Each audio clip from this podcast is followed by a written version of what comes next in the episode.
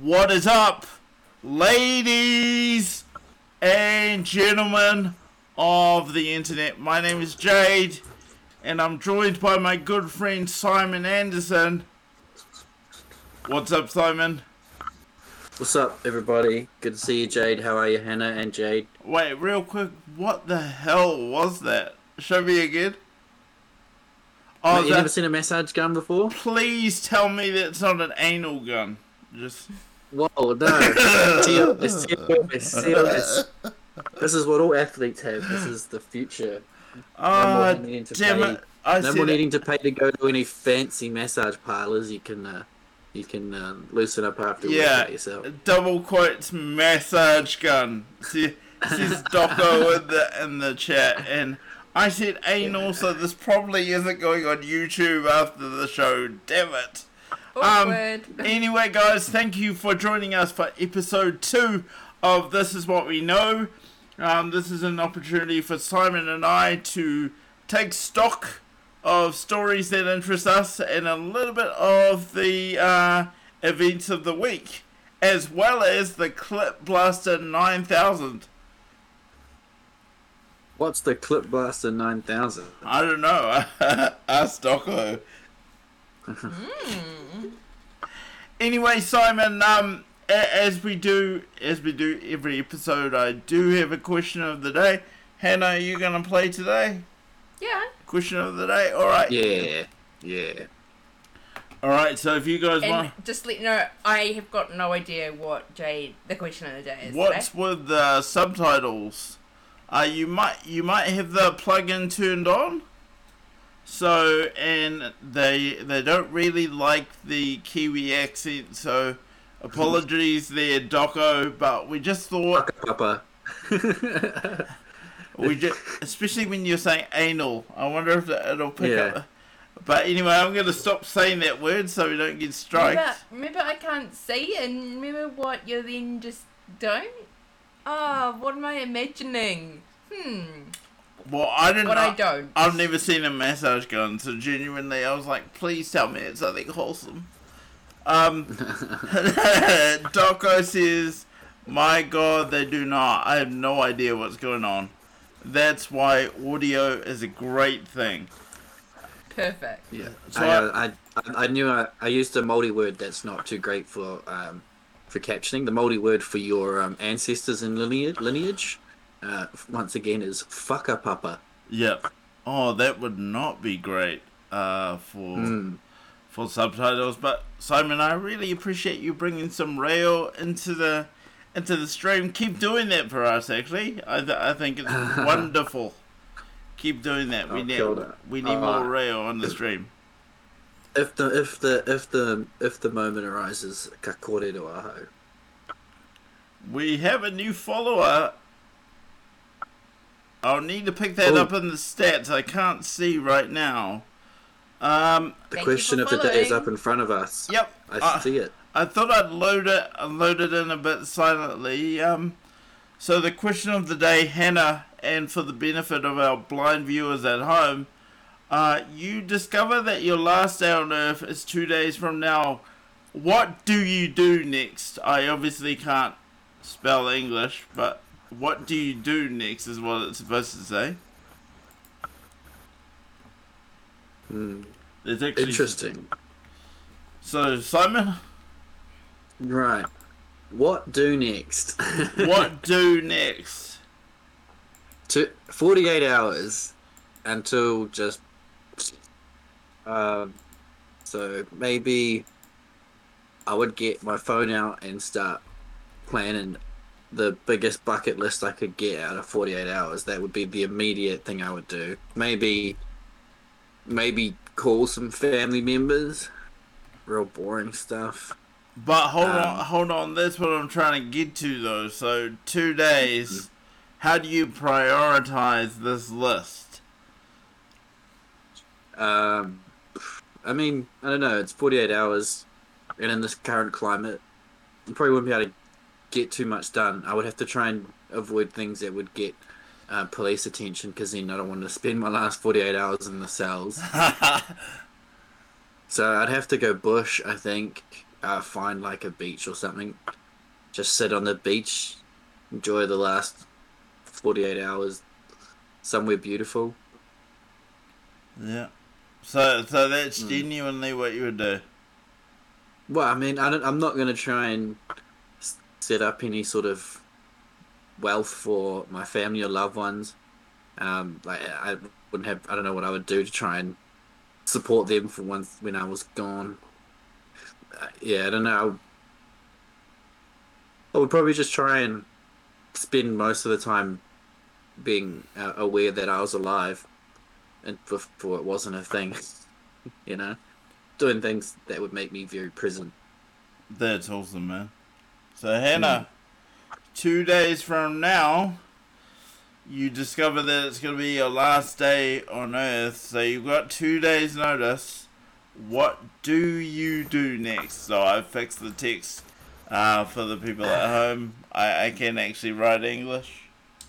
So, one question is it when I initially heard the question, I was like 48 hours before everybody is gone, or is it just No, me? you. Me.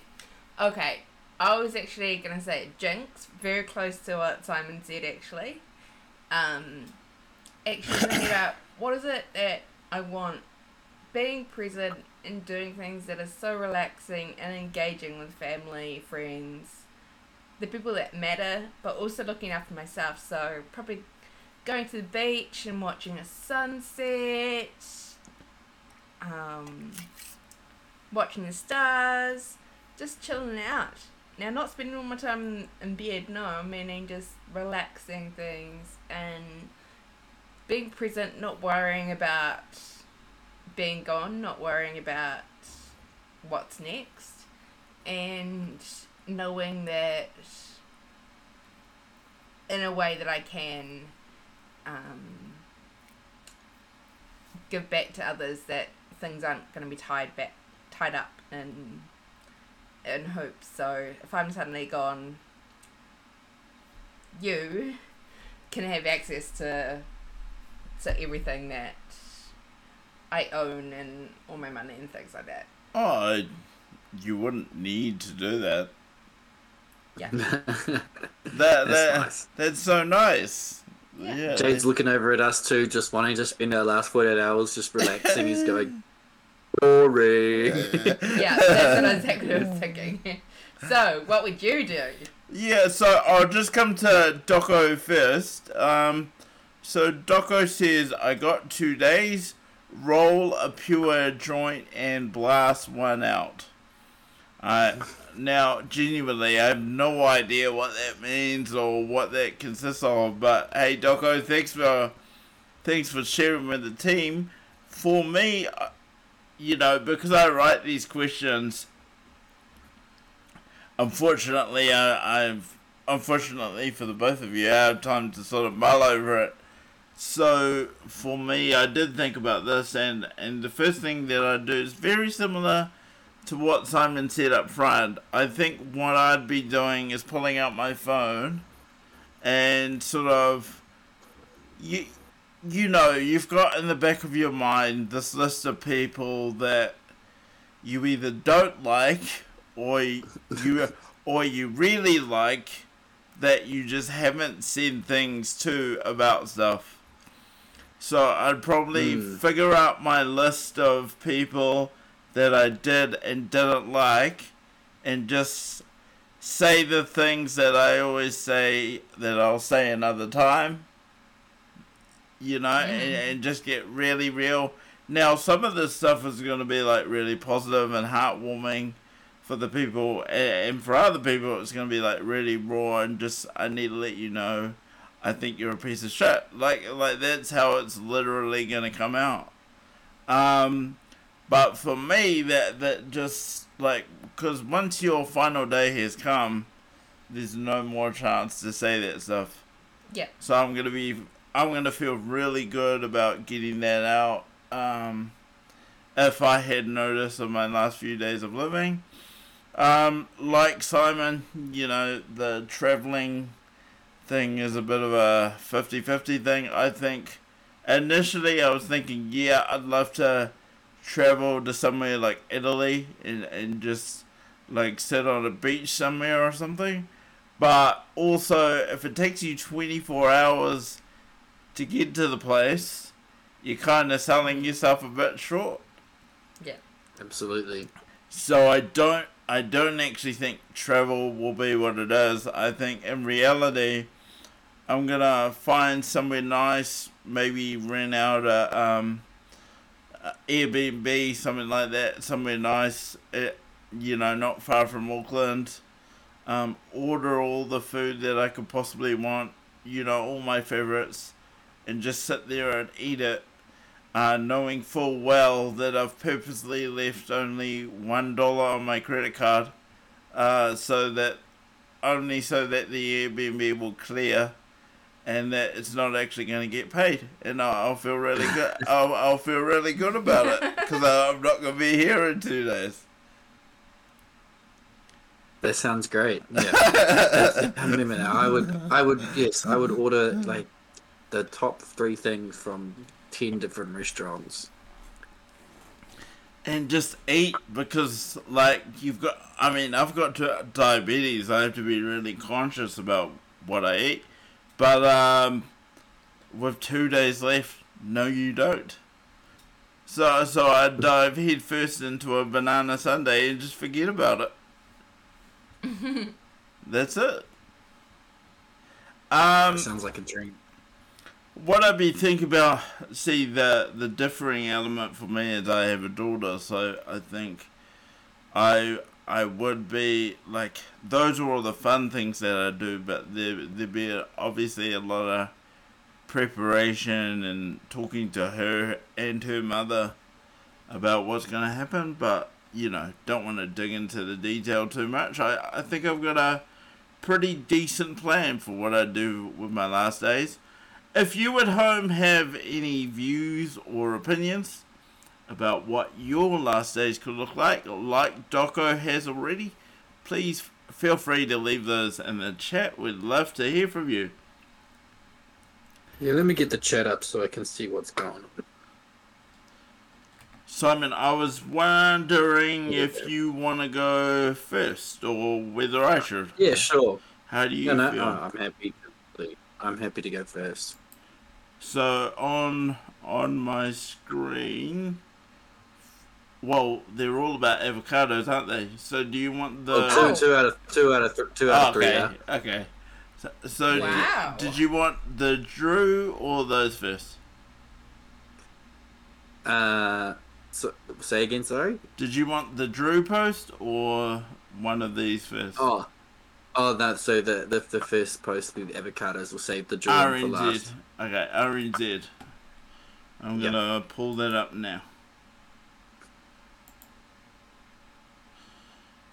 Again, I'm This not, is a bit of a I'm not sure how super readable this is going to be for people at home. So if you could, No, um, it's all good. I will. I will summarize. It's Yeah. just yeah. Anyway, so if you just stay with the top bit there for now, that's cool.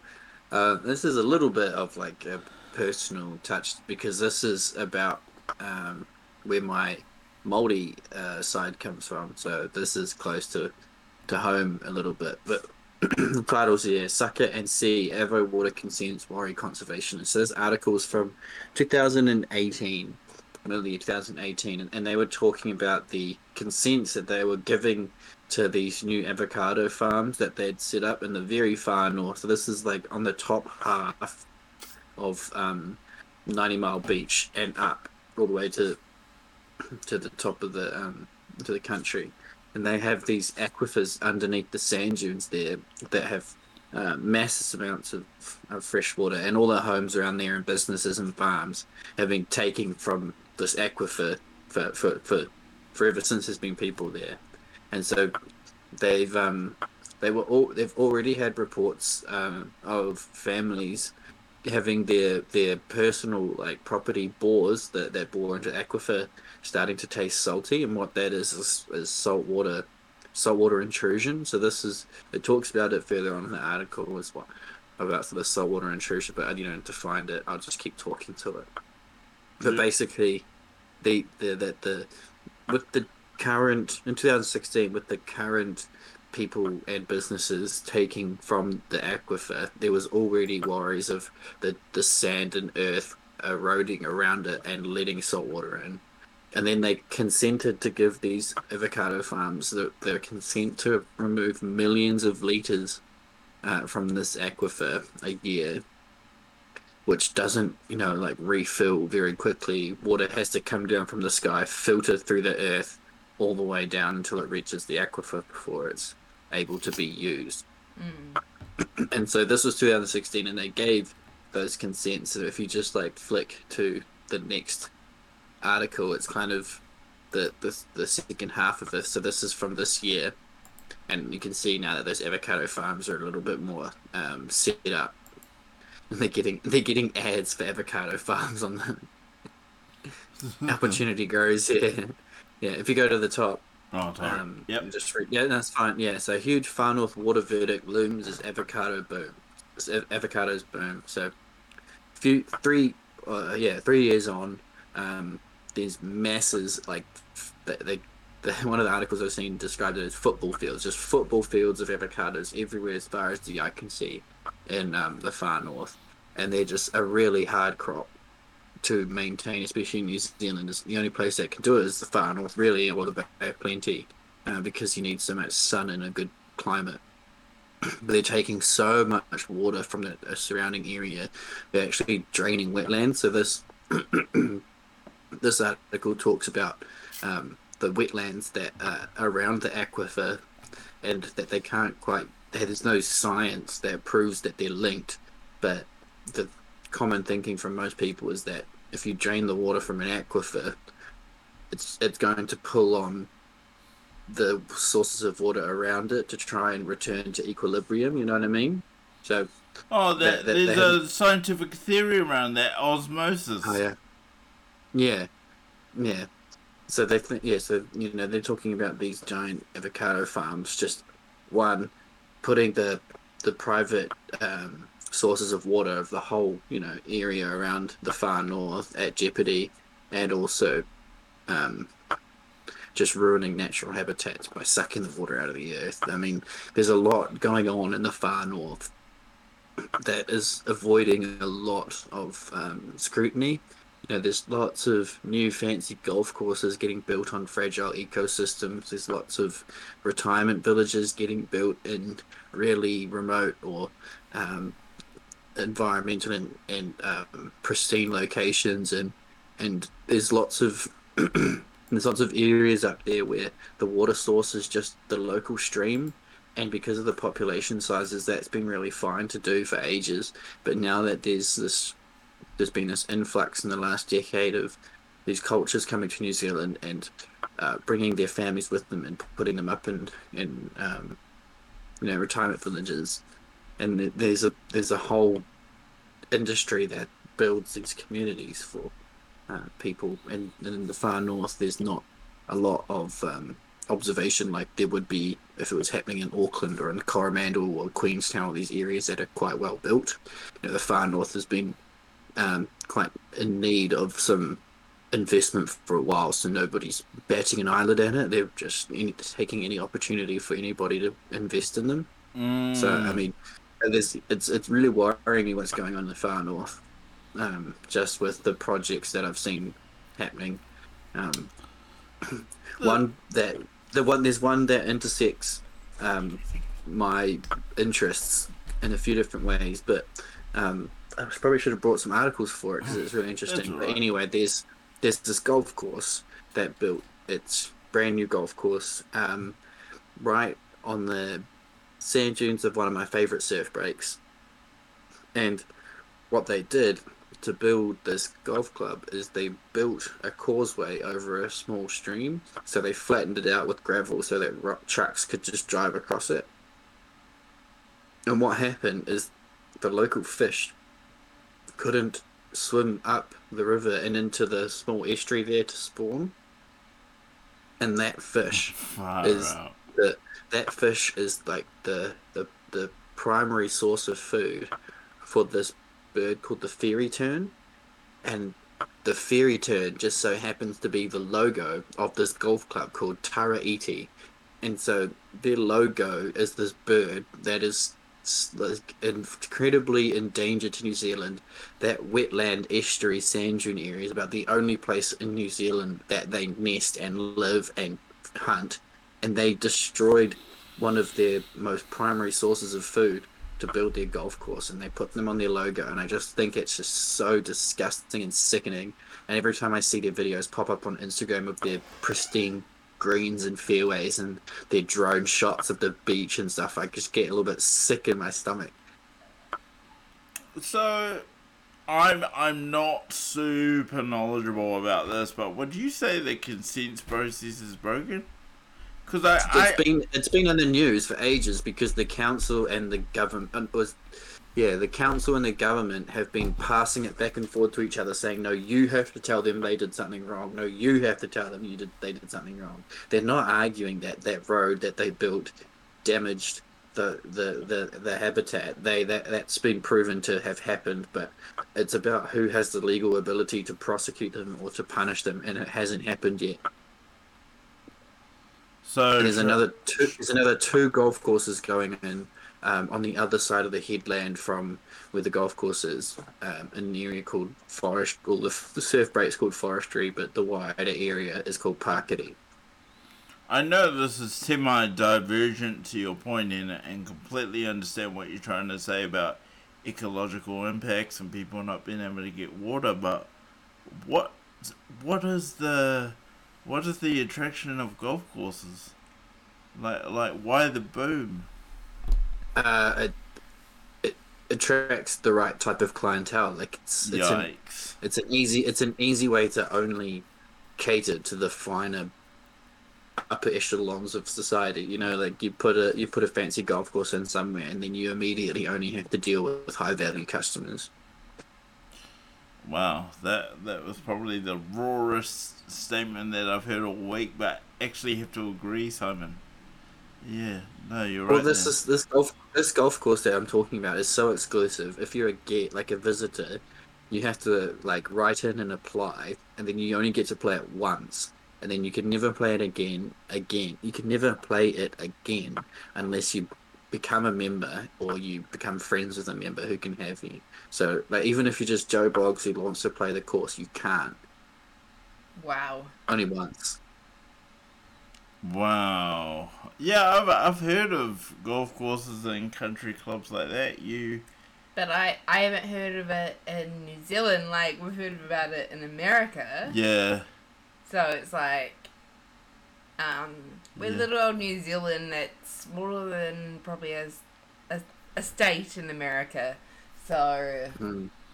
in our But whole you back to- country. Sorry. But back to no, that's right. The, the the original articles that we're talking about. Mm. Um, it's just it's it's scary because it's so easy for it to be justified in the media through the avenue of investing e- economically in a you know a poverty stricken area. Um, it seems like the easiest way to justify uh, any sort of habitat destruction and unnecessary expansion is just to say, oh, look how many jobs this will create for this area that's really poor, or look how look how much tourism this will bring. We, it's just so much heavily weightedness on the dollar value of anything we do that nothing else Mm. matters. Mm-mm. A, ve- a very what what I even want to say a very American point of view. Like I I never like New Zealand runs on money, obviously, but I, in terms of societal attitudes, I maybe I'm naive, Simon. Maybe I like to think that you know people don't think about the money so much. I I think it's been more of a more of a perspective that's been imported to New Zealand from the um, because we've had a massive surge in immigration. I wonder if that's what sort of feeds into a changing perspective on you know classes. Cause did you did you grow up thinking about classes like? Sure, we knew who the rich kids were, but we didn't even know what that meant really. Do you know no, what I, I mean like Do you know a, what I'm a saying? rich kid. Like a rich kid, right? When growing up, like I wasn't ever rich. Um, and you, you knew you knew who the rich kids were. The rich kids at your school were like the kids who got the consoles first, or the kids who got like a flash bike, or you know you could tell what what company their clothes were. Like those are the rich kids. But the Yeah. thing is, the rich kids back then weren't going to our schools. they weren't living in our neighborhoods, and they weren't they weren't you know like visible to us at all. The really rich kids were totally not even a part of our lives. That that's probably what it was. I'll accept that. And uh, it's it's disappointing. And like you said, Simon, I really I really feel for the far north. Like Mm. like, like you really hit me with this one. I thought we were just talking about avocados, but I, I didn't realize how deep it actually got. Mm. So do you, do you know anything about? So let's say we drain this aquifer, right? hmm So what's the plan? If they drain that aquifer, then everybody who's been relying on that for their drinking water, then now has to get on like a, a tank water supply, and that that that aquifer is ruined forever. It'll never ever not be contaminated.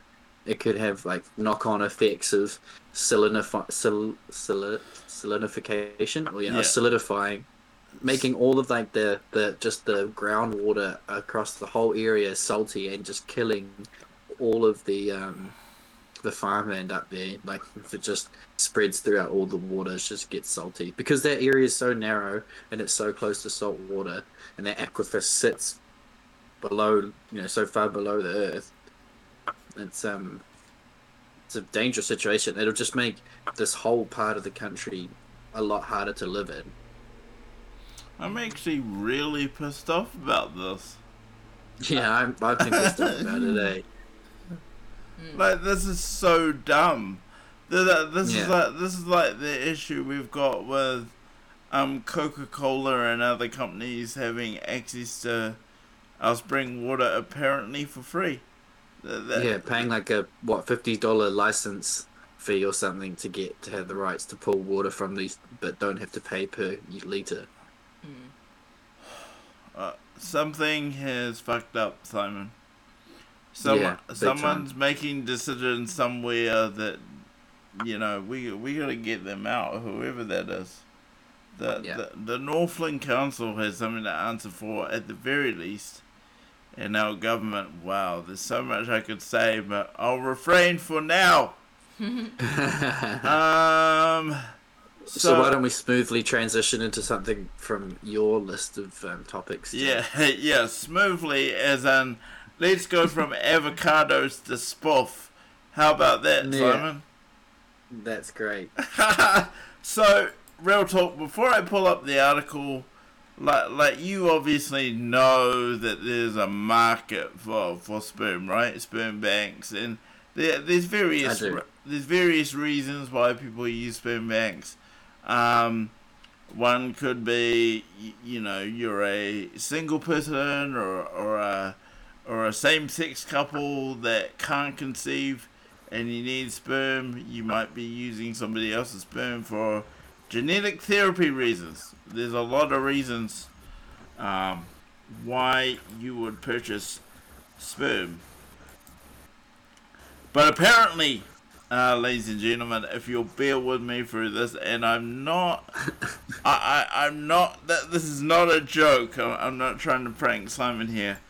Um, uh, this first came to my attention uh, via Radio New Zealand, the same, same organisation um, Simon bought his article from, but I couldn't actually. Yeah, semi credible. I couldn't actually find that one, so I have to admit that we're coming to you live from Proto, Protos.com today. And basically, the headline, the headline of this article talks about uh, is unvaccinated sperm really the next Bitcoin? And I'm sitting on a fortune. Well, well, I've got I've got several millions of sperm on me right now that I could easily get rid of. Uh, Wouldn't even notice. um, unvaccinated sperm is the next Bitcoin, they say. And I'm not to read the whole article, but basically the upshot is that with the advent of the vaccine uh, participants in the sperm donation space are generally erring on the side of caution and the concept of medical tyranny that you brought to the stream uh, last week, Simon, and saying they'd pay more for unvaccinated sperm. So, pay for sperm from a man who has not been vaccinated. Um, there's actually no science to back up that uh, sperm is affected by the vaccine in any way. I don't know. Do you have other insights into this, Simon?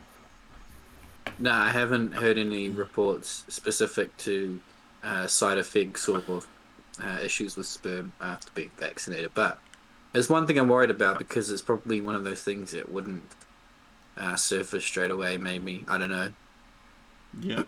but certainly, certainly would. Um, if I was if I was needing to find a donor for my children, I would probably be in the same uh, as these people and, and looking for unvaccinated sperm. But according to this article, what is driving um, the price of the sperm up is actually a lack of donation uh, because of uh, various lockdowns and uh, people not attending medical facilities unless they actually have COVID. Um, there's not been so many donations, and there's a bit of a diagram on here for the visual listeners, visual listeners, the visual participants at home, um, showing a graph uh, relative to Bitcoin. Um, I think this refers to one vial of sperm, not one sperm, because we'd all be billionaires overnight. Um, but yeah, about about fifty percent of the price of Bitcoin right now, which is around about last time I checked, forty thousand US dollars. Hmm. So about Wow. twenty thousand dollars for a vial of sperm. Is wait, so is that blue line in the graph a cryptocurrency called sperm? No, no, like your your sperm. Uh, right, it looks like because you know how you know when you have a cryptocurrency, you put the dollar sign and then like a, yeah. a letters in caps, yeah, to, to denote the currency. That's what it looks like. I thought someone had figured out how to blockchain this. so so no, this is a graph obviously made by someone that has uh no idea. Too much time on their hands. Yeah, no idea what they're talking about. Um, this is a this is a tweet saying unvaccinated men will be in demand in the future. I think so. Uh, but I want to get to the last bit. Um, high quality sperm is real though. While there's no evidence to suggest that unvaccinated uh, sperm price should be any different to vaccinated spunk, and I quote, the concept of markets preferring high quality sperm is true. Uh, Vice News noted that a single vial several years back was worth 370 to 890 dollars. Well, how do we read that graph then? Now I'm confused. Uh, on what's known as the fertility market. hmm So there you have it. I'm gonna keep my I'm gonna keep my junk nice and unvaccinated. Should I run out of money in the future? Here's a question though, Jade. Yeah. Would you be okay with actually donating sperm and knowing that you had kids out there running around in the world that you Oh, couldn't meet? that is a question. So yeah, have I thought about this? I have, and I don't think I could do it. Yeah, well, go on then. Say you've thought about it. Oh well, yeah. I just think I, if if I if I donated sperm and knew that there was a kid out there floating around, and I couldn't be involved in their life, that would be really hard for me because I would want to make sure that if something that I contributed towards is alive, I'd want to make sure that they're doing all right. Like, Yeah. yeah, I couldn't, I couldn't, I couldn't not create, help create life and not um, look after it or acknowledge it. You know, that would be the hardest bit. Just not acknowledging that life. It would, and you, I've seen it on that show, Missing Pieces, and on it's a TV show in New Zealand Yeah. where somebody, um, you know, investigates for families that would have missing pieces and tries to reconnect them. The you can see the psychological damage on people that have the most lovingest foster or adopted parents ever, but just f- for their whole lives that their father's out there somewhere or their mother's out there, Yeah. and then they when if they get the chance to meet them, you see this wonderful reconnection in this moment, and it's like even if you have the best intentions and think I'm going to donate sperm and there's going to be a wonderful couple that are going to raise this person right, there's a chance that you could play a part in giving this person psychological damage if they don't deal with that properly. And I don't know if I want to risk that. Yeah, no, and what I was gonna say too actually relates to missing pieces is, um, I saw an episode that was about, um, about basically she found out that her father, um, was they used a sperm donor because her father couldn't, um, wasn't able to, um, have a child with her mother. Um, so what you know it went through is they actually said she said, "Oh, well, I want to see my mother out there. I want to see my father out there," and the pieces that they're now saying is, um, if it was after a certain year, now you can actually put as a sperm donor that you want to, um, meet the child and be known to the child. I was like, wow. Um, So, thanks, Hannah. I Um, don't know. Yeah, so Yeah. weird. Somebody turning up. Somebody turning up on your door. Hey, I'm your kid. so, test tube. how would you how would you deal with that, um, Simon? How would you, how would you deal with the opposite fact? What if what if the kid wanted to know you as well? Spent spent time and resource trying to find you like like yeah, I I know it's not a real thing, we're being really hypothetical.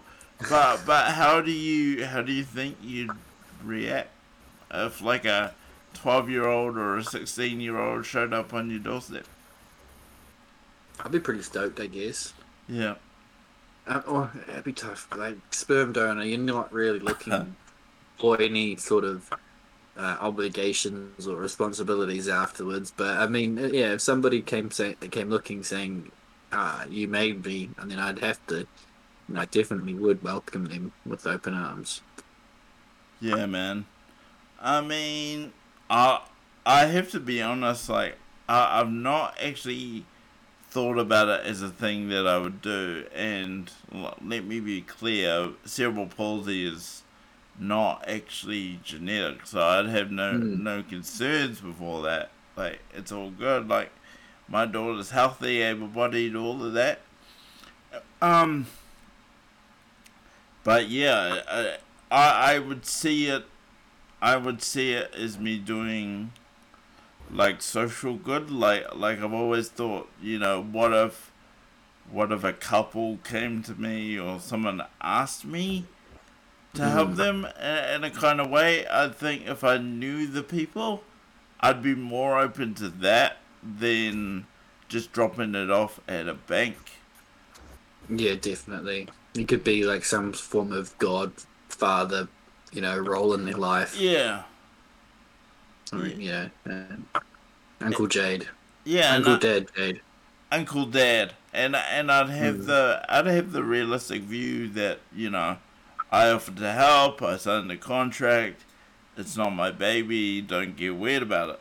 So, you know, I yeah, I'd be really clear about that. So, yeah, similar to like an open adoption kind of kind of thing. Uh, I wouldn't even see it as that, cause like they're literally taking my nut. Like I'm not even, I'm not even participating in the making of the baby. So yeah, it's the whole turkey-baster approach.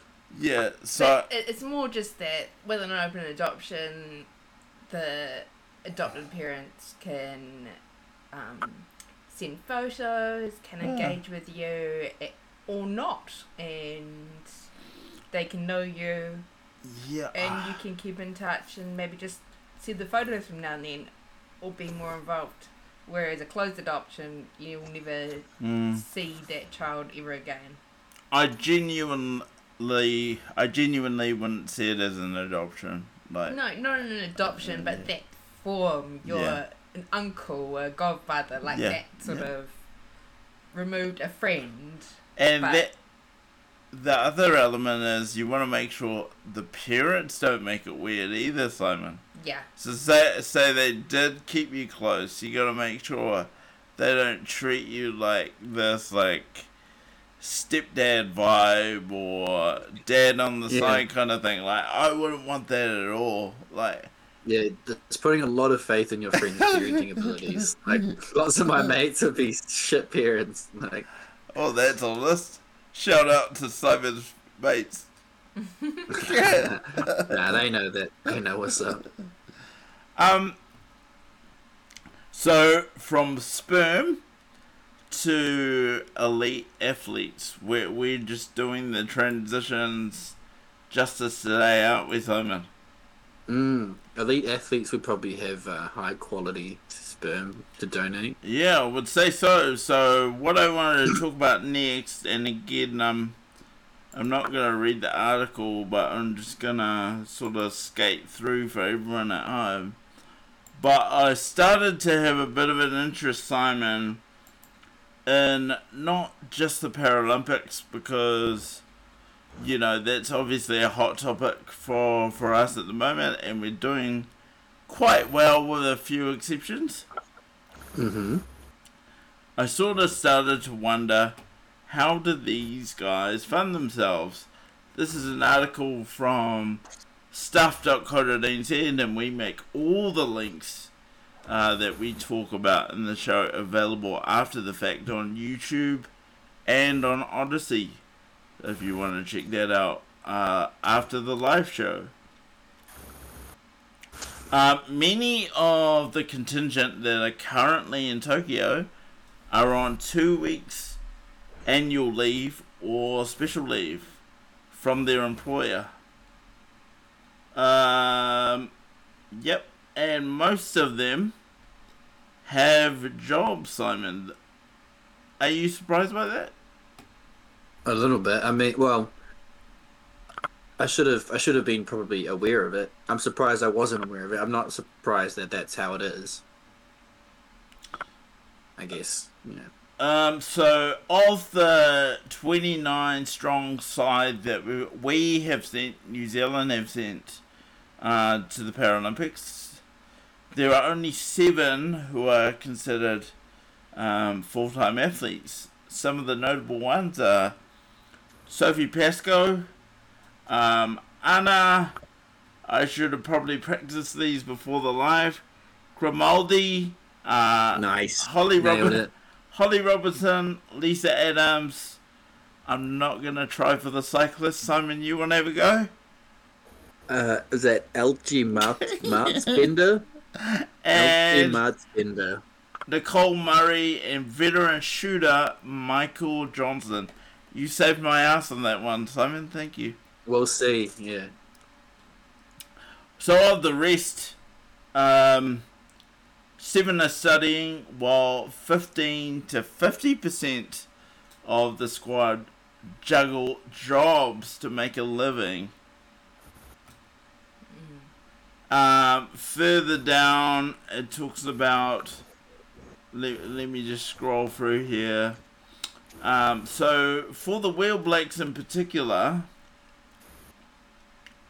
um, New Zealand wheelchair rugby doesn't meet the carding criteria of top six in the world for them to access additional levels of support.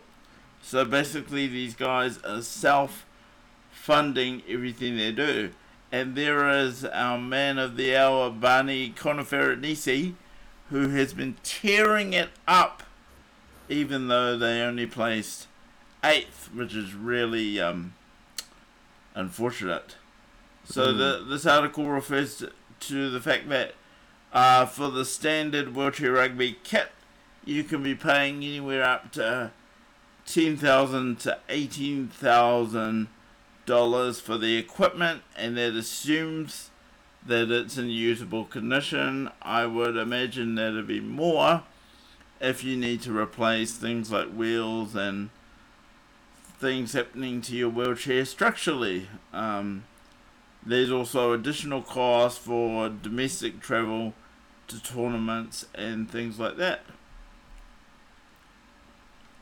In saying that, this will be the first time that Kiwi Paralympians will have pay parity with their non-disabled ca- counterparts, uh, with sixty thousand for a gold medal win, down to forty-seven five hundred for a fourth to sixth place finish.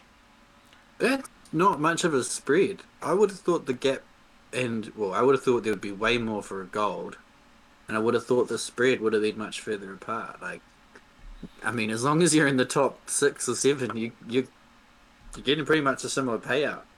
But the thing that I latch onto, Simon, is what the hell? This is the first year they're, they're getting a pay parity deal? Mm. Bit slow, bit bit slow at getting there, but Like, like I really, I really feel for our Paralympians. Like, um, the coverage has been terrible too. yeah, uh, definitely not on par. Uh, the system is changing, however, in January next year, uh, it will be less geared towards finishing places and instead have a $25,000 base training grant for a bigger range of athletes that can, for the better performers, then be topped up by an excellence grant. That sounds complicated. Mm. Well, I guess what that means is maybe some of those people who are working full time could maybe step down and be working part time and be able to fund fund you know their training um, through that grant and anything else and maybe some living expenses um, and then then they're more likely to be able to put more energy into training and they're more likely to actually get place higher. Mm. Um, to take it to the awkward place, though, um, so sort of what's what's the return on investment for investing in the Paralympics, though, Simon? Like, like, I I'd need I need a bit more data around how our guys winning gold attracts people either to the sport or to New Zealand. I haven't really seen much evidence. No, they use them in advertising campaigns though. Yep, You know, they trot them out at events and stuff. Yeah. Both both Olympics and Paralympics. You know, they get their beef and lamb ad deals. Uh, you're quite right about that, actually. And um, I must say, uh, Dan Carter's done pretty well after retirement, albeit in those cheesy Chemist Warehouse ads. Mm. Um, so there's there must be economy going around in there, but yeah, I I think the my perspective on this is I absolutely feel Paralympians have been underserved. I mean, we read off those notable names that admit they're full time and, and are quite proud of that, and I'm stoked for them that that they can be full time athletes. So that's cool. Mm. But but what what can we do? As you said, Simon, the coverage has been absolutely poor. Uh, the Olympics had four channels, from what I could remember. Can I? No, they had they had up to like twelve on Sky. You know, like you could choose between twelve different Olympic channels. Wow. when I was watching on Sky Go. Oh man, I thought it was four. I don't know. Can No, say- no, mate. Sky was rolling deep on the channels. You could, I could flick, I could flick between twelve different sports at some points. You know. I was gonna say, did you tell me that this was the first year that they've ever had the Paralympics live? Yeah, yeah, Simon. Uh, but by my recall, this is this is actually the first time we've had the Paralympics live. Really, has it only just? I just thought it was me only ever catching the recaps on the news and you know, missing the Olympics. I had never, no idea they never did the Paralympics live. No, no. This uh, this is actually the first time, and uh, I suppose the value that I want to bring for the show today is I just want to call out. I just want to call out first of all the government. I think they could do a bit more in this space. Um, I, I then just want to draw attention to any of my viewers. If you could, you know, Google up New Zealand Paralympics and try to see what you can do to help them. I, I'm definitely going to be re- reevaluating that for myself. Yeah. For, for a time, Simon, I was training with the Wheel Blacks, and um, one of the first things they sort of raise with you, that they sort of, it's like your first day on the job, and they say, well, you know, your your wheelchair is going to be at least ten thousand dollars, and it's not going to be funded by the government. So they kind of say that to you to sort of gauge your commitment to the sport, because they're not funding it for you, and I think that's a travesty to use that word again. Yeah, that's um, that was like a well-known thing in touch growing up. Like I played a lot of representative touch, um, as a kid, and once you started getting towards national level, if you ever wanted to represent New Zealand, all through age group, even up into um, the open men's grade, every time you wanted to play in the New Zealand team, it was upwards of thirty, forty thousand dollars once you factored in like the the gear you had to pay for the the flights, the accommodation, everything, the tournament entry costs. Like there was no funding in Touch New Zealand. Hmm. Mate. Oh well, so so I I really thought it was good to sort of open the lid on Mm. Paralympians, and I just want to take the opportunity if anybody's, you know, catches a clip later on or Google, you know, captures my voice and it comes up on sh- search for Paralympians. I just want to say thanks very much for what you all do. I feel really bad for the Wheel Blacks coming eighth. I, I genuinely hope for more, and I'm sure they did as well. But appreciate very much your efforts out there. Are we are we hanging around on the Olympics? Because there's a couple more things I'd like to talk about. Go ahead. I was gonna hand over Um, to you anyway. Yep. Um, what was I going to say? Oh yes. Um, what what do you think? Well, okay, I'll ask this differently. I would like to know your opinion on the way that some events in the Paralympics are categorized based on disability. Um, I don't know if they if they use like the word severity, but um, the degree of dis- disability an athlete has. Like, what do you think about that and how they run that in the special in the Paralympics? Sorry. Okay, so I'm I'm actually very limited in knowledge, and Simon, you you've created an opportunity for us to potentially reach out to an official from the Paralympics to come on the show.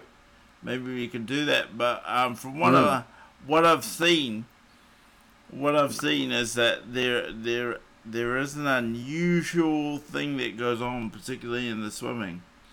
So that this is just an anecdote. I don't speak with any authority on this, but my mother and I the other day she was over here on Friday, so we we watched uh we watched a men's swimming event. I think it was 400 400 breaststroke even was it? And there was there was guys that were missing legs, guys that were missing arms, guys that were had all their limbs. I don't want to call them able-bodied because that wouldn't be correct. They wouldn't be in the Paralympics. But No. people that had all their limbs, uh, people that were blind, all in the same event. So, for me, there are, there must be immense comp- complexity as to how you figure out how to equate impairments. Because I saw other events where there were blind people, uh, men with cerebral palsy. I think I was catching a segment of men swimming events. I saw men with cerebral palsy that couldn't uh, kick. Uh, just just a whole whole range, and my mother and I were sitting there going, "Don't understand," because the guy that seemed able-bodied actually did win quite a few of his, his events Mm. and that didn't make sense to us because he's going up against guys that were missing an arm, kind of thing, and that you, you know from my uninformed perspective that that would seem to have a drastic impact on swimming performance. Yeah, there, I watched the backstroke. I watched here's here's something interesting. I watched a backstroke event where one of the competitors, instead of holding on to the um, the po- like you know how a normal starting block for backstroke is they're they're in the water, they grab onto the starting block and their feet are up against the wall, and they push and go backwards. So this gentleman had no arms, so his his team his trainer was holding a towel over the edge of the water and this guy had the towel in his mouth. So when this, so when they're doing take your mark, set, go, he had it in his mouth and then would jump, push off the wall, and let go of this towel in his mouth, and then he did the whole backstroke with no backstrokes at all. It was all his legs and body movements, but he did well. He was leading the whole event. Um, but looks like he just got tired and ended up coming second. But it was a great race from him. Yeah, no, so uh sorry I can't give you more solid answers around that, Simon, but um Mm. I, I know a bit more about how they grade uh the rugby teams on impairment and fun fact, uh just for the people at home, uh they have a grading system uh, for wheelchair rugby players, and, and the lower grades are normally the, the defenders, uh, the people that can't move fast. So defenders are anywhere from uh, 0.5 to 1, and I was actually graded as a 0.5 because I, Oh. I didn't have a lot of mobility with the ball. I had lots of mobility without the ball, but with the ball I struggled a bit, right? So I was a Mm. 0.5. Women, whatever grade they come in, because wheelchair rugby is actually a mixed sport, whatever grade they come in, let's say they're a 2.5, uh, they're more they're more suited to attacking players, kind of like Barney Conoveranesi, really agile and Mhm. stuff. Women are actually compensated uh, for the fact they're playing against men by deducting 0.5 off their score. Interesting. So so you could have a more bolstered the the other four players could be more bolstered and you could still have a female player and still meet the required eight points on the field. Oh, I didn't know there was a point. Yeah. Exactly what I was Yeah. trying to Yeah. get. And I'd love to go into more technical detail about that, but I only knew what my point system was. I, I don't I don't actually know how they arrived at it. To be fair, it is a, it is around your impairment and your agility with the ball though. So, but for women, because it's predominantly men and it's supposed to be a mixed sport, whatever grade you come in, they deduct zero point five to even up the playing field a bit. Wow, look at that, eh? Just uh, wheelchair rugby being um, woke well before the rest of the, the world. Yeah, no, it's it's really good and, something that I don't think a lot of people know lots about. Like I knew women played, but I didn't know until the commentator said it that women are compensated by d- deducting 0.5. So really awesome. Hmm. I should probably get into it because I stopped playing rugby because I had a knee reconstruction, but that wouldn't be an issue in wheelchair rugby. I don't think so. Uh, very few of us need our legs on the court, Simon. So, so you'd be, mm, mm. you'd be, you'd be most welcomed. And if I'm honest, like I'm not making any announcements on stream, but I've definitely got the bug back since, since I've been watching the boys play. Oh, okay. So I don't know. I'm kind of old as wheelchair rugby players go, but America has some pretty old mother effers, man. Uh, they had Yeah. they had some guys that were probably another ten years older than you, so Uh, experience pays, then, eh?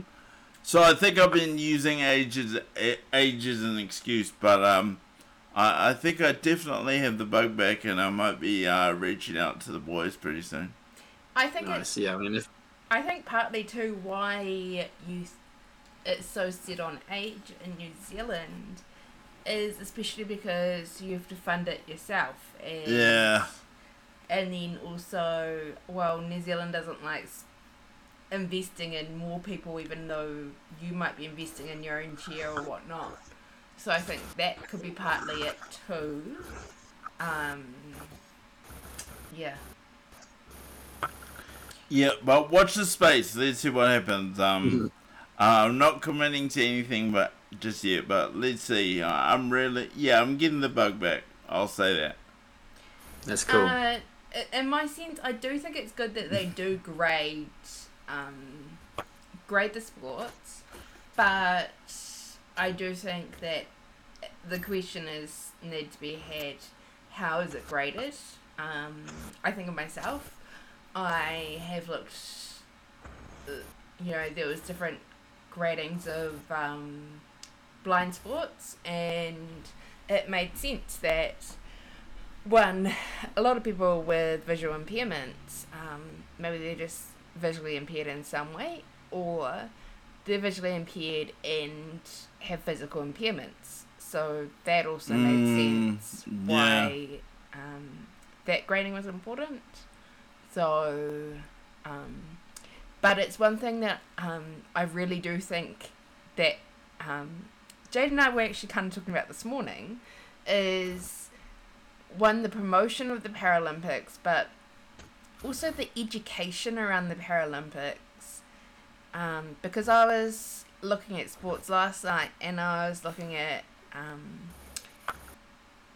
you know, Lisa Adams and shot put, and I was thinking in the set category that she's in, I'm thinking, well, what category is that? What does that actually mean? Yeah, they just call out the categories, eh, Simon, and it can be kind of awkward. It's like, Hmm. yeah, but what does that mean? So, I don't know, Hannah. Do you think um you could you could get a Paralympic expert on the show, Yeah, and we could we could talk about some of that? I think that'd be fun. yeah. Let's get Paula. True. You and I are not unfamiliar with uh, Paula, are we, Simon? So No. Yeah. that, that's amazing. I think Good, we, good, really good point, actually. I think um we could always talk to Mary. And Mary Fisher, Hannah's good friend with her. She likes me as well, so that helps. Oh, nice. she didn't go this time. Yeah, so that's one thing I was kind of amazed, but that's why I think that it's a huge thing. Um, last Olympics that she was at, I remember a big thing was her qualifying at set events. So if you're not able to qualify at these events, then you're not able to actually qualify to go to the Paralympics. Even Oh, though you talking about funding wise again? Like getting to No. different events? Ye- well, yes and no. Like she had to go to um, different races around the world um, prior to the Paralympics that she went to. Hmm. Um, I'm thinking of COVID. COVID was locking Yeah, everything okay, down, and you're not able so she to couldn't travel, to the event. Yeah. so you can't put yourself into it. I'm not actually sure exactly where she's at with actually what she's doing in her whole life, um, compared to then when she was not so much working, so just studying. So There's not many people I know what they're doing with their whole life. There was a random phrase there, there, Hannah, but uh, yep. get- compared to when, when she was in the Hey, Simon, Paralympics, what are you doing for your whole life? when she was in the Paralympics last time, Yeah, yeah, she yeah. had time to invest into her swimming. yeah. and she was doing a bit of study. Now, I think I believe she's finished her study, so yeah. as we were talking about earlier, Paralympians w- working full time and training. Hmm. So Mm. So I, I think that'd be a good place to leave this bit. Just, just again, shout out to the Paralympians for the hard work they're doing. And I had one other point to say. real fast. Um, I I was gonna say the point that I was gonna say is, um, why does the Paralympic Paralympian Paralympics need to be on later than the Olympics? Yeah, that is weird though. I'm thinking, couldn't they? Because it's probably all recorded as well. I think it's probably not live. You know. Yeah, that is weird though. can't they have swimming all at once and it be a mix you know not not the mix of abilities together but swimming all at tokyo all at the same time and then then um i think we just need more promotion of paralympics and what it means Yeah, I, I'm much more interested in the Paralympics than I've ever been. And um, yeah, I, th- I think we should definitely reach out to people that we know and get them on the show. yeah Uh, so Simon, you've got one more. I've got one more. Uh, let's see, let's see how we go. Eh? Did you want to go next? Yeah. next? Yeah. Yes, please. Bump it up. Yeah. Cool. Uh, where are you? There. So we're heading to the world of Twitter this time. Um, You're always taking us back there, Simon. oh, it's where all the best stuff is coming from. So I mean, excuse the, the interesting language use here, but so this um, this is a tweet from a lovely gentleman. He says, "Even the cracking Facebook mum conspiracy theorists are batting one thousand. Now that might mean nothing to the uninitiated, but what he's saying there is that even the the videos that went flying around Facebook that were um, so viral of people putting spoons and magnets and phones and any sort of metal object up against their shoulder and it would stick, you know, all these videos that were massive. They were saying they've now found that some uh, Moderna vaccines suspected to contain metallic particles, and if you just click on the the second image there where it's got the text and yeah, um, the, in their report published late on Thursday cited military sources as saying the particle reacted to magnets and was therefore suspected to be a metal. Moderna has described it as a particulate matter that did not pose a safety or efficacy issue. So, it makes you wonder whether all of those magnet videos had an, had a bit of truth to it, and it kind of reinforces my thought that mm. On some level those videos were real. Like when those videos first came out, I was like, "Ah, this is some disinformation bullshit, trying to get us to believe in some sort of wacky conspiracy theory to make us all seem stupid and and um, ignorant." But what it looks like is potentially they saw that this could actually be a real thing, and then they started putting out all these videos and hyping up these these you know the fake ones that were people trying to make it look like it was real to try and get people to think oh it's just crazy people trying to um, get a reaction online there's no actual substance to the story but it seems like there is enough substance here that some of these vaccines were containing bits of metal in them Like, why would you just make that up? Like, I I realize the internet is full of crazies, but why would you just make up that your arm is magnetized? mm. Like there was the there was the 5G microchip talk long ago but that's not a quick jump to magnetism you know no it's not an immediate jump to think, oh yeah, maybe maybe my arm's gonna be magnetic now. and, and But you- I don't know. It's interesting. So, yeah, so a lot of the articles that that you brought up either either speak to Moderna or the other one. I forget. What Pfizer? No, the other one. Oh, AstraZeneca. Yeah, yeah, yeah. Yeah, because most of the stuff's from other countries, um, which have different vaccine options. We just have the Pfizer one, which isn't clear. Like, have you had a look at the um, vaccine injury reporting stats from just New Zealand? Oh, mate, send me those links. I'd love to read We've had- them. We've had we've had twenty six people recorded die after taking the vaccine, but their their investigations have said that all of those people um, died through other reasons. Not it wasn't related to the vaccine. You have to trust them though. They don't tell you how they died. They just say that twenty six people have died after they've been vaccinated in New Zealand. I don't know, man. Like, like I know, I know we're at risk of sounding like a tinfoil hat podcast, but, but in terms of erring on the side of caution, where I'm at is just leave it, eh? Yeah, that's just me. I'm gonna just leave it alone. I do really like your quote that you actually said, um, not on not on stream, but you said. So, you're gonna suggest to me to go and get this this um vaccine while there's um vaccine while we've got a pandemic and the virus is real right now and it's not showing that it's going to protect me, it could actually end up making me sick. Um, yeah, no, I might consider it, if anything, we're out of a pandemic and when I'm known that it's able to be tested. Yeah, I just like I don't want to go too deep because I know what the internet can be like, and I'm I'm really worried that Summer and I can get banned. That's only that's Mhm. only why that's the only reason why I'm showing a bit of restraint. Um, but I don't.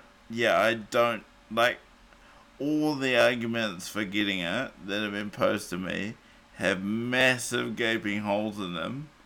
Um, vaccines do need a lot of research. Mm. They need multi-year research. Yeah. They Mhm. need they need testing to the nth degree over multiple years, and even then, when it seems safe at that level, people still have adverse effects, A- Yes.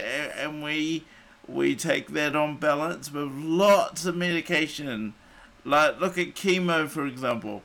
I wouldn't recommend to anyone to take chemo because of the adverse effects. But on the balance of dying with cancer, you might actually take chemo. So, Absolutely.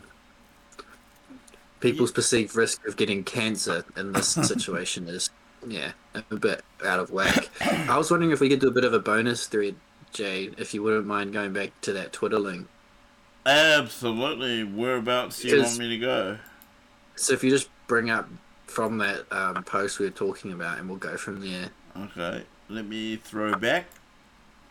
And you just want to click on his name, and we'll go to his profile because he's just done a bit of a thread recently, while um, uh, in the lead up to this uh, live stream. So if we just keep scrolling down, keep scrolling down, keep scrolling, keep scrolling. Oh, he's definitely updated to it. So he's got George, guys. uh, So you Keep- can see this keep is going? kind of yeah, keep going, keep going. You'll see a post with like a green uh, image, um, and that's the start of it. Wow, this guy Almost. posts hard out. Yeah, yeah, yeah. It's um, Yeah, this that one. There. Yeah, that's it there. So if you just click on that, that's the start of his thread. He's just started. So scroll up a little bit, so you can see what he said. Or is that? Oh, is that it on? Oh, your um. uh, Oh, when you click on it like that, yeah, you can. There you go. That's it. Yeah. So the true story of our planet's ruling class, their methods and ultimate objective. Scroll on down. We'll just start with a little bit of it there. So, oh, no, he- oh, he's just talking about magicians. Keep scrolling down. He's talking about who the who the big magicians of the world are. Stop there. Um, and then he talks about revelation. So, um, yeah, he's, he's alluding to the word revelation in um, in the Bible. He talks about that that being the theme of the events that are happening at this time. If we keep scrolling down. Um, keep going. We'll just keep there. Oh, Too far? yeah, there. Yeah. So, so what you're saying here? So, um, it is the study of the subconscious that has been the most groundbreaking in modern psychology. Perhaps the most impactful pioneer is the famous Sigmund Freud. I don't know if we've talked about him a little bit, but that quote there in the He's image the guy the that wants to fuck his mother? oh, yeah, that's right. The Freudian slip. Yep. Or is that yeah yeah yeah. Um, but the, he says the conscious mind may be compared to a fountain playing in the sun and falling back into the great subterranean pool of subconsciousness from which it arises. Interesting partake on consciousness there. Yeah. Um, keep scrolling on down. Uh, there we go. So, um, oh, just get the top of that Sorry, bit of yeah. there. Yeah, so that's all right. Um, so he's like, so he says, how do you distract an entire civilization while you perform your tricks? You must communicate not with their logical mind, but their emotional-based subconscious. It was Freud's great nephew, Edward Bernays, who mastered this art. Uh, thus, he was known as the father of propaganda. He um, wrote a book called Propaganda, which back then wasn't a dirty word. It was only until the, the Nazis and Hitler, which you'll just talk about soon, used his book as like a manual on how to how to do your comms for a, a dictatorship, and um, then propaganda became a dirty word. So if you keep scrolling down, um, there you go. So he wrote a book, Prop- Propaganda, in 1928. The word did not hold any negative connotation. It would only be after the World War had seen had seen such methods uh, uh, could make a nation of people do it again in such a meaning. So if you scroll down, um, besides being used to form Hitler's cult of personality in the Nazi state, Bernays' methods are also used to get women to smoke by branding it as a feminist issue. They are paid for sexy models to be Mm. um, photographed smoking at a local parade, parade, sorry, and also to help the CIA orchestrate and overthrow of the democratically elected Guatemalan government in 1954. So you scroll down, there's a bit of evidence about Edward Bernays and who's quoted, who's used him as their um, um, source material, and then you can see that there's a link to Netflix, so that the company Sorry, um, where? that's just there. That just Oh, there. down Yep. no, down a little bit. That one, yeah. So there, Ah, the, yep. the um, yeah, his so the CEO is a family descendant of Edward Bernays. Oh my god. Yeah, you keep scrolling down. Uh, and then, so if they talk about um, Bernays being the father, Ivy Lee was the grandfather of um, public relations. If you scroll down to the next, uh, yeah, so this one here, so the the Rockefellers, the one of the most powerful um, American families, paid this man to help their public relations after they murdered dozens of their own factory workers who were trying to essentially unionize back then. So they murdered dozens of their own employees and paid this guy to be their public relations. You keep scrolling down. This is And so what did he tell what did he tell him to do? He started telling him to give out nickels and pennies and dimes to the local poor children in front of cameras. The first ever version of public relations campaigns was him giving out little coins. And um you can see here it says here these methods are still in use today and it's got a comparison of Bill Gates um, with some African ch- people Let me pull comparing that up. uh, his oh my god. his philanthrop- his philanthrop- philanthropic efforts um, and comparing them to the Rockefellers, who were great friends with the Gates family. Um, yeah, if you keep scrolling down, so this, so this, um, if, oh, sorry, that image there with the text above, um, Jade, that you just scrolled past. That one says here that Ivy Lee was also an advisor to the Nazis and was paid thousands of dollars to um, advise their party on their um, on their public relations. That's an American, right? That's an American who is getting paid. Um, scroll on down. Um, uh, so that's some information on the Rockefellers and how they were linked to um, eugenics, which is uh, a subject you probably have a little bit of information on, Jade. Yeah, from a, from a different slant in terms of disability. Yep. Mm, mm, mm. But so essentially, this thread is what looks like way longer, and I'm gonna have to go back to because some of the stuff wasn't here when I looked at it. But what he was, what he's trying to do there is kind of point the picture that there's some people who are in power using um, well-known science to manipulate people's subconscious to get them to do and act in a certain way that isn't um, congruent with their best interests. Uh, so I guess I'm just going to have to suggest everybody continue reading that thread. Um, It'll be available after the show. yeah. It'll be Yeah, available but- after the show. Yeah.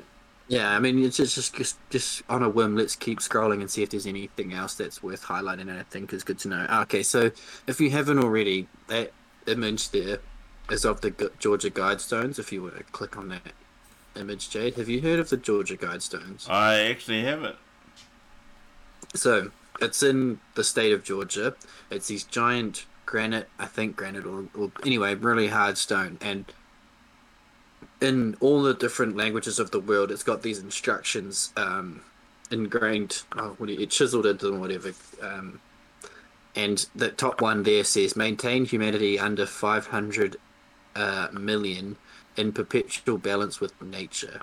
So at the time um, at the moment, we've got close to 8 billion people on the planet. So that's uh, 7, 7.3 billion people that um, need to disappear somehow for these Georgia Guidestones to come true. But basically, what it is is these instructions for a new society. And um, it, they, they've been linked to some pretty powerful people that put them in place. And um, they think it's a bit of a warning sign for things to come that potentially there's going to be something that might happen that will readjust the population to be 500 million based on these stones that turned up in America randomly.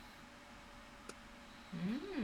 Maybe this is like the the Matrix sort of.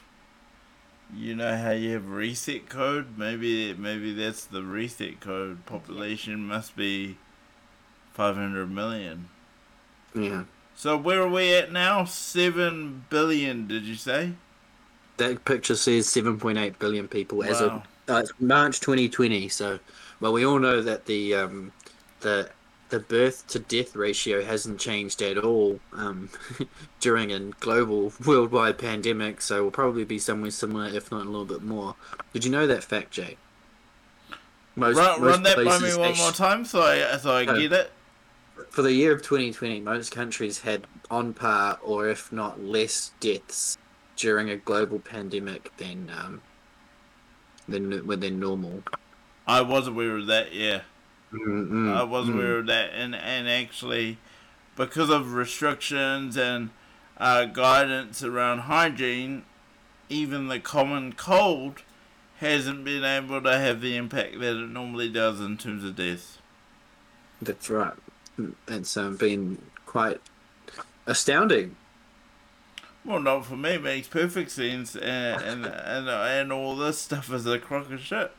But Yeah, but but. I will say this, Simon. I will say this. Coming back to the main screen, so Thanos was onto something. Yeah, he had a he had a very interesting, just an interesting point of view on how to do things um, fairly in his eyes. So I mean, I, I don't know, randomized randomized fifty percent odds lottery draw. That's pretty fair, I guess. Because to get to get back to five, five is it five hundred million? That's a Yeah. lot. That's a lot of people that need to go. Yeah, yeah. So somebody paid a lot of money to put those giant bits of rock in a random place in the state of Georgia and put most of the global languages in like uh, you know um, put on the stones as well. Yeah, engraved. That's the word. Thank you, Hannah. um, so that so that whoever is inhabiting the land can uh, interpret it. My goodness gracious me! I need to be reading what you're reading, Simon, because you always bring the goods, mate. This dude spent um, three years of his life like uh, devoted to researching the occult history and the most powerful people in this world. So he he's he made a living off making um, day trades and you know investing uh, his own personal income. So, So he doesn't need he money. could. Well, he he doesn't now. Like he's made some very smart money, but he wa- didn't come from a lot of money to begin with. But he's he he lived a self-sustainable life for three years while he wrote this book and re- did all the research. And he's got these fantastic threads about um, pedophilia and the corruption and uh, eugenics and um, yeah, all that kind of stuff. It's amazing. Thank thank you for bringing the goods today, Simon.